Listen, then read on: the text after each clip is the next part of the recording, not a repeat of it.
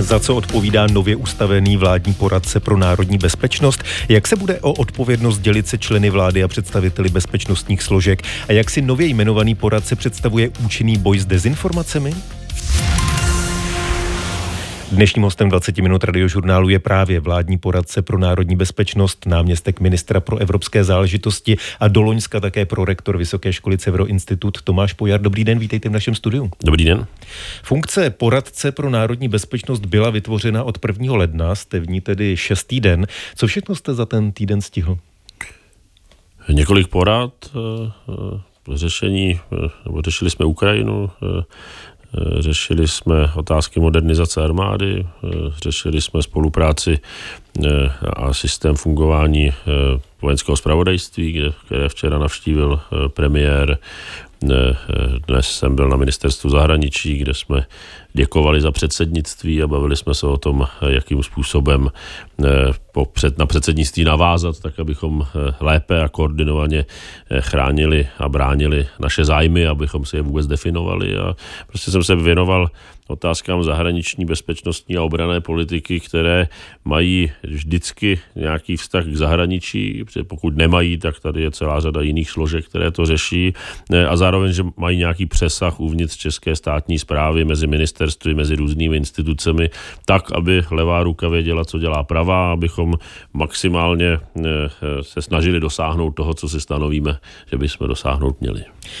Tu vaši činnost vymezuje docela stručný jednostránkový statut. V něm se uvádí, že se máte podílet, vy jste to konec konců teď říkal, na koordinaci činnosti státních orgánů v oblasti zajišťování bezpečnosti a obrany České republiky. Eh, co znamená ta formulace podílet se na koordinaci? Znamená to, že vy budete opravdu tím hlavním koordinátorem, nebo těch koordinátorů má být ještě víc? Tak asi záleží na mm, té konkrétní dané problematice, protože je celá řada pracovních skupin, celá řada mm, jiných mechanismů, mechanismů, jakým způsobem eh, eh, jednotlivé rezorty fungují mezi sebou a eh, tady to má na pomoci lepšímu fungování. Takže to, a je to čistě koordinační role, já nemám žádné pravomoci, ty pravomoci zůstávají u těch konkrétních rezortů a institucí, takže tam se nic nezměnilo a, ta, a je to koordinace pro premiéra a pro vládu, protože v těchto otázkách, na rozdíl od otázek Evropské unie a koordinace věc, věcí týkající se Evropské unie, tak tradičně těch posledních 30 let Strakova akademie, tedy úřad vlády, úřad premiéra, byl velmi slabý úřad eh, a pak to někdy vedlo k tomu, že eh, skutečně nevěděla levá ruka, která co dělá pravá a zbytečně nedocházelo k právě ke koordinaci a k využívání těch synergií eh, práce jednotlivých eh, premiérů a jejich ministrů a, a, a dalších státních institucí, které by tuto, tyto činnosti a tyto aktivity měly, měly podporovat. Vy jste řekl, že nemáte pravomoci. Jak jde něco koordinovat, pokud nemáte vůbec žádnou pravomoc? Je to postaveno na důvěře v, v premiéra a ve vládu, v, v zásadě v, na důvěru tedy premiéra vlády ve mně. E, a to, že to někdo dělá za premiéra, za vládu a že to vlastně připravuje vládě nebo koordinuje e, v vládě ty e, otázky, které se rozhodly, případně které se připravují, tak to dává jakousi autoritu, tak aby ostatní spolupracovali. A je to ale postaveno na bázi dobrovolné, protože nakonec rozhoduje vláda a tam, kde nedojde ke schodě nebo tam, kde jsou rozpory, tak to nemůže vyřešit ani národní bezpečnostní poradce nebo jiný koordinátor nebo ty jednotlivé rezorty, ale,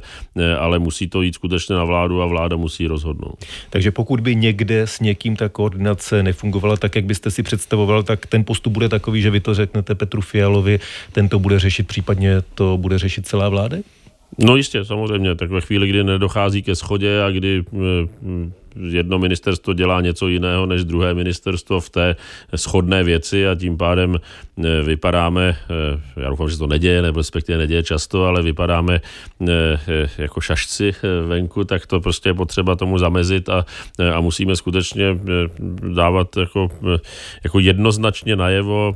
co chceme, stanovit si, co chceme, ostatním sdělovat, co chceme, držet to po nějakou dobu, takže musíme být předvídatelní a pokud všichni na různých úrovních říkáme to samé a směřujeme k tomu samému, tak se daleko více zvyšuje možnost toho, že budeme úspěšní a skutečně se nám to i v tom minulém roce několikrát podařilo, že když jsme skoordinovali ty pozice, tak a teď nemluvím o českém předsednictví, ale i mimo, například v otázkách energetické bezpečnosti a, a těch ropovodů a plynovodů a zásobování České republiky, tak ve chvíli, kdy různí ministři, kterým to příslušoval premiér a já a někdy ředitelé zpravodajských služeb řekli to samé svým partnerům v té dané zemi, tak prostě ta daná země to slyšela a brala to vážně a, a, a my jsme byli schopni s ní jednat a skutečně jsme něco dohodli. Jakým způsobem jeden člověk v této nové pozici může ovlivnit, jestli všichni ministři, všichni, kdo mají kontakty se zahraničím, budou mluvit stejným jazykem? Tak jeden člověk to může ovlivnit tak, že eh, se bude snažit to dělat co nejlépe a že, eh, že mu bude nasloucháno a že bude přesvědčivý a zároveň tam je samozřejmě asi 15 lidí na úřadu vlády, kteří v tom útvaru, eh, v tom odboru bezpečnostních politik, což je jakýsi ten útvar tedy Národního bezpečnostního poradce, pracují. Eh, došlo to k přeskupení různých útvarů na úřadu vlády, takže to není tak, že by se nabíralo 15 lidí nových eh, a ti mají na starosti jednotlivé agendy a samozřejmě, samozřejmě dávají dohromady ten, ten obsah. A pak se začíná budovat systém jakýchsi liaison officerů nebo, nebo lidí, kteří z jednotlivých ministerstev a institucí budou jakými, jakými mezi styčnými důstojníky vůči tomuto útvaru a vůbec úřadu vlády, tak zase, aby docházelo skutečně k pravidelné každotýdenní nebo každodenní koordinaci eh, jednotlivých kroků eh, a skutečně někdy každodenní, když je potřeba, eh, aby bylo jasné, který minister se s kým setkává v zahraničí a zvážilo se, co má případně říct s ohledem zase na setkávání premiéra s premiéry těch daných zemí a, a, a když se to dělá zdravým selským rozumem, a, a, a skutečně se postupuje rozumně a racionálně, tak ono to funguje a není potřeba budovat nějaké velké struktury a, a, a velké aparáty a, a utrácet spoustu peněz. No, s zdravým selským rozumem se dá udělat co. Ten statut poradce uvádí také to, že byste měl zastupovat pana premiéra při jednáních se zahraničními partnery o tématu bezpečnosti. Máte v tomhle směru už teď vymezené mantinely s ministrem nebo, nebo s ministrní obrany, s ministrem vnitra, s ministrem zahraničních věcí? E, tak to samozřejmě a e, jednak, že spolu, myslím, docela dobře spolupracujeme, tedy já aspoň doufám, že všichni ty, které jste jmenoval, e, e, tak si myslí to samé. Druhá věc je, že to je eh, na linii těch národních bezpečnostních poradců, protože my jsme tu funkci zřídili letos eh, nebo před pár dny, eh, ale většina zemí Evropy nebo členských států Evropské unie, Severoatlantické aliance, ale i Izrael, Japonsko, Jižní Korea dávno takovéto pozice mají, ty lidi mají. Je jasné, komu voláte k prezidentovi americkému, komu voláte do Polska, komu voláte do Německa. A u nás to Eh, jasné dost často nebylo a ten telefon tady nebyl, takže primárně ta koordinace za premiéra je tou koordinací s těmi dalšími národními bezpečnostními poradci, byť v každé zemi ta funkce vypadá trochu jinak a ten aparát vypadá jinak, ale v naprosté většině zemí tam ty protější jsou, takže to je to jednání s těmi, eh, s těmi eh, dalšími. Z toho, jak o tom mluvíte, tak předpokládám, že tedy tou hlavní osobou, kam volat v těchto otázkách, budete vy. Vy jste říkal, že vycházíte z kolegy nebo s ministry, eh, s ministriní obrany dobře. Na druhé straně nebudou brát někteří z nich, třeba ministr zahraniční, zahraničí úkorně, pokud lidé místo jemu začnou volat vám? Ale ministři zahraničí budou volat ministrům zahraničí a národní bezpečnostní poradci budou volat národní bezpečnostním poradcům. Tak já nevím, eh, co, je, co by na to mohlo být úkorného a já myslím, že eh, ministr Lipavský to velmi eh, dobře ví a my máme velmi dobré pracovní vztahy a i kamarádské vztahy, takže tam jako ten problém nenastává, ale i kdyby ty vztahy nebyly tak dobré, tak, tak nakonec prostě to je struktura, která jasně funguje, že já když jedu do Spojených států, kde jsem byl nedávno, dávno, tak jedu za Jakem Sullivanem, což je národní bezpečnostní poradce prezidenta Bidena. A když tam jede, když tam jede ministr Lipavský, tak jede s Antony Blinkenem, což je státní tajemník americké vlády, amerického prezidenta. A tak to je to v, v dalších zemích. To, že někdy se potká minister s národní bezpečnostním poradcem a zároveň národní bezpečnostní poradce při nějakých příležitostech s ministry, tak je potřeba jenom si předat to, o čem se hovořilo, případně se na to společně připravit dopředu a, a pak jako nic nebrání tomu, aby to fungovalo. A je lepší, když se, všichni, když se více potkáváte, když víte, co chcete, abyste tu druhou stranu přesvědčili nebo ji vmanévrovali tam, kam chcete, než když se nikdo nepotkává, když ta telefonní čísla nemáte. Poradce pro národní bezpečnost, náměstek ministra pro evropské záležitosti Tomáš Pojar, dnešním hostem 20 minut radiožurnálu. Vy máte mít na starosti mimo jiné také boj proti dezinformacím. V pondělí v interview ČT24 jste řekl, že jste zatím nečetl návrh vládního akčního plánu pro čelení dezinformacím, o kterém už informovala média. Od toho pondělka už jste si ten materiál přečetl? Ne. Vás nezajímá, co je v návrhu Eh, pro vládu v oblasti, kterou vy máte koordinovat? Tak je to pracovní materiál, který nějakým způsobem se diskutuje. Lidé ode mě nebo, nebo pode mnou na té pracovní úrovni viděli. Já jsem se k tomu ještě nedostal, protože jsem řešil podstatnější věci nebo důležitější věci nebo věci, které, které eh, prostě nesnesly odkladu. Eh, a eh, je to tak, že máme zmocněnce, který ten materiál dává do, do, dohromady, který zároveň ho vládě prostřednictvím premiéra asi bude předkládat, který zároveň informoval představitele koaličních stran který vede takto jednání a já do toho rozhodně nechci vstupovat. A jakožto národní bezpečnostní poradce nebo ten aparát bude zase koordinovat nějaké vstupy, koordinovat monitoring těch eh,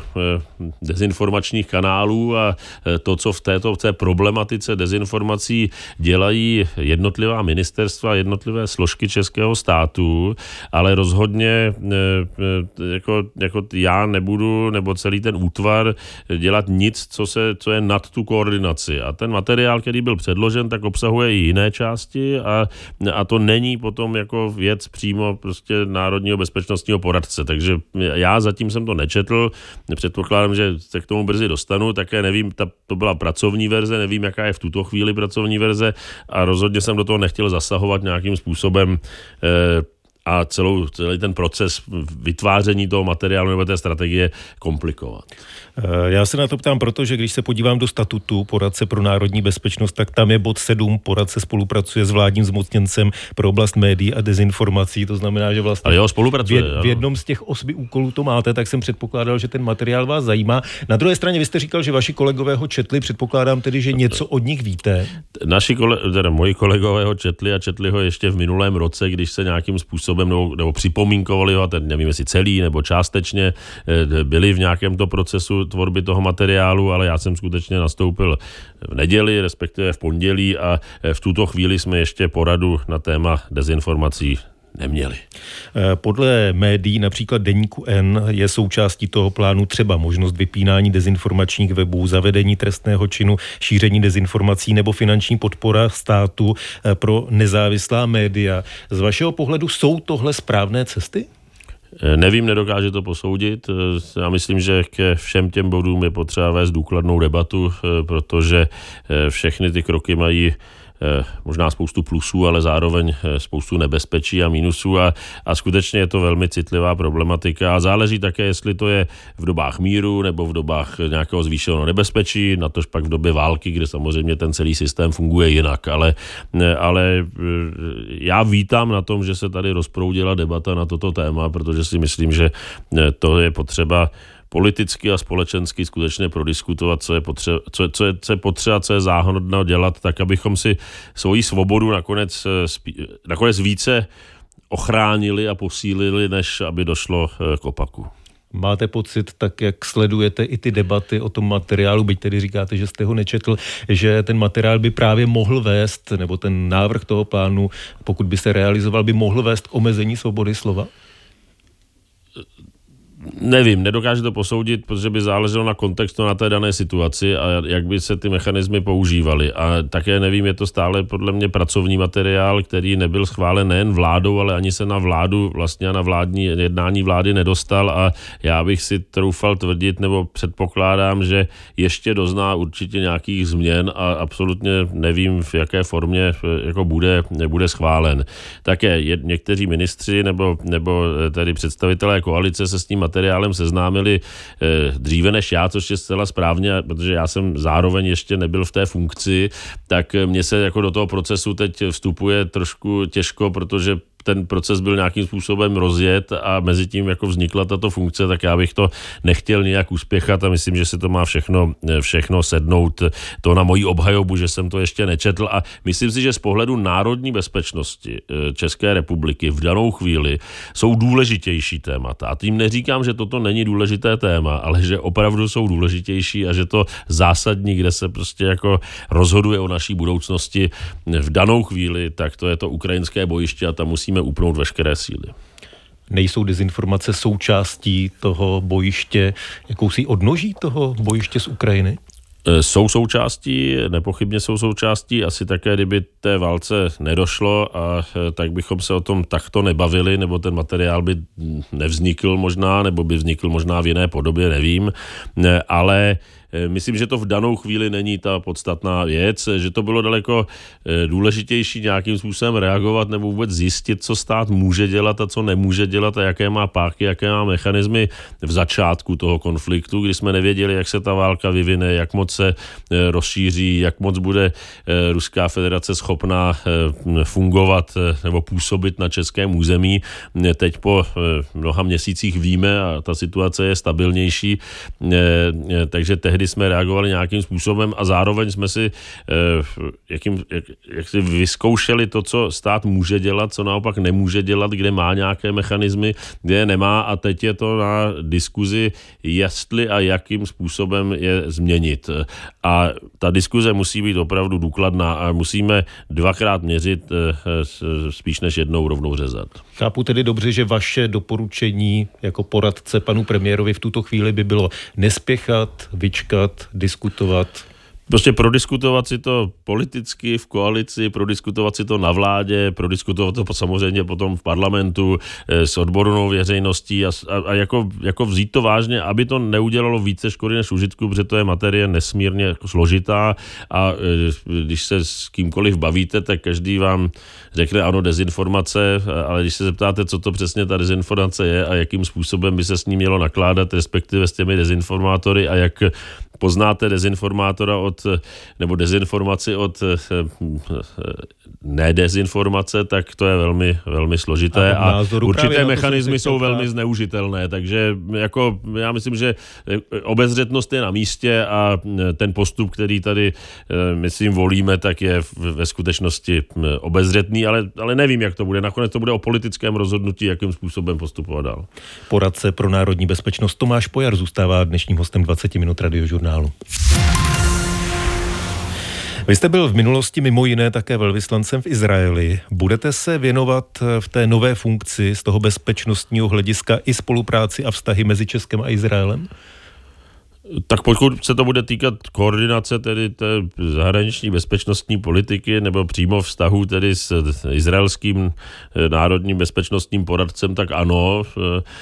ale bude to standardní stejně jako s ostatními zeměmi eh,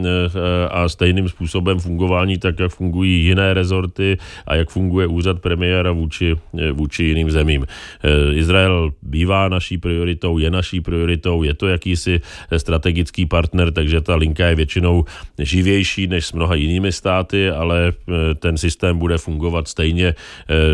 žádným způsobem by to nemělo ovlivnit to, že jsem byl velvyslancem v Izraeli a že Izrael znám více a lépe než mnohé jiné země tohoto světa. Já se na to ptám i proto, že prezident Miloš Zeman v prosinci ve 20 minutách radiožurnálu řekl, že by chtěl, aby se ještě do konce jeho funkčního období, to znamená do začátku března letošního roku, přesunula česká ambasáda z Tel Avivu do Jeruzaléma, což samozřejmě má i bezpečnostní souvislosti. Eh, pracujete na tom, řeší se to?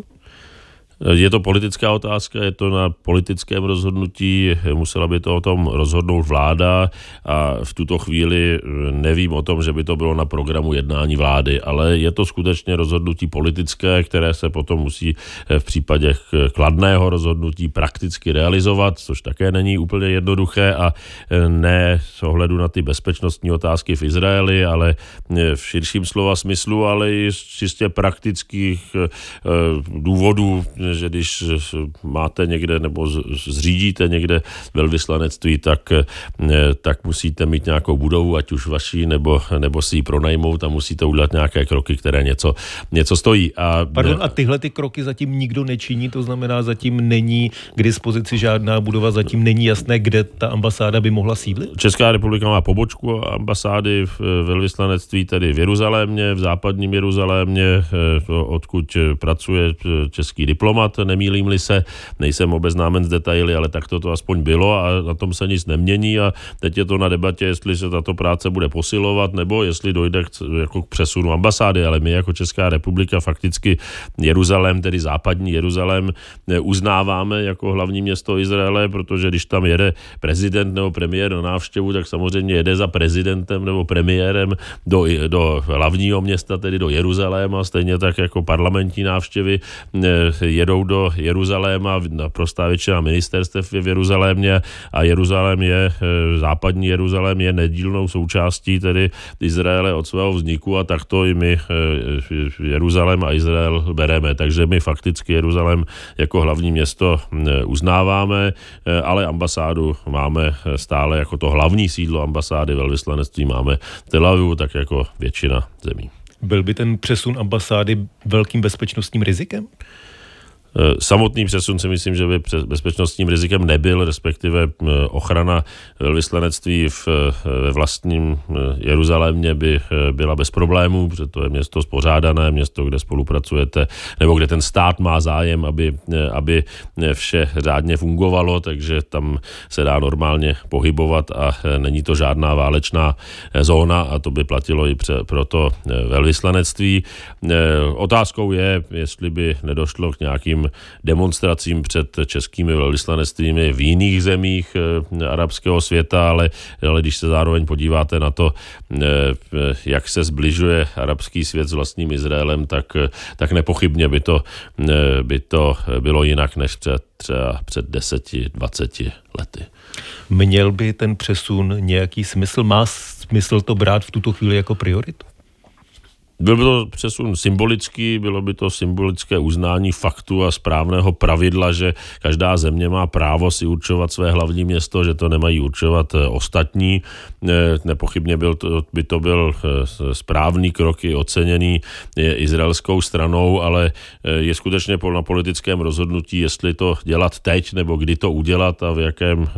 v, v, v jakém čase a, a jakým způsobem. A to o tom já rozhodovat eh, nebudu. Eh, za mě eh, nemám nic proti tomu, kdyby k tomuto rozhodnutí došlo, ale zároveň si myslím, že co se týká teď hlavních jako priority České republiky, zase je bezpečnost v Evropě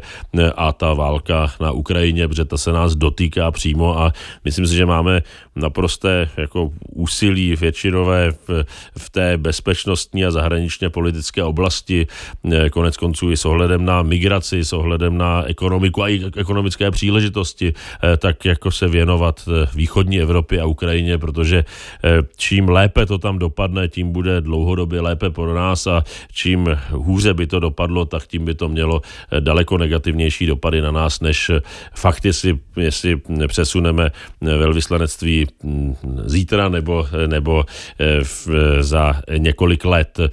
Ale znovu říkám, je to rozhodnutí vlády a v zásadě já chápu, chápu prezidenta Zemana a jeho přání, protože prezident Zeman si toto přeje dlouho, udělal ledacos na té česko-izraelské lince i v zásadě posílil naší, naší přítomnost přímo v Jeruzalémě a já Ale mu za to můžu jenom poděkovat. Říká dnešní host 20 minut radiožurnálu poradce pro národní bezpečnost Tomáš Pojar. Díky, naviděnou, naslyšenou. Mějte se pěkně. Od mikrofonu se loučí i Tomáš Pancíř. Partnerem tohoto pořadu jste vy, posluchači Českého rozhlasu. Už sto let vysíláme díky vám. Děkujeme.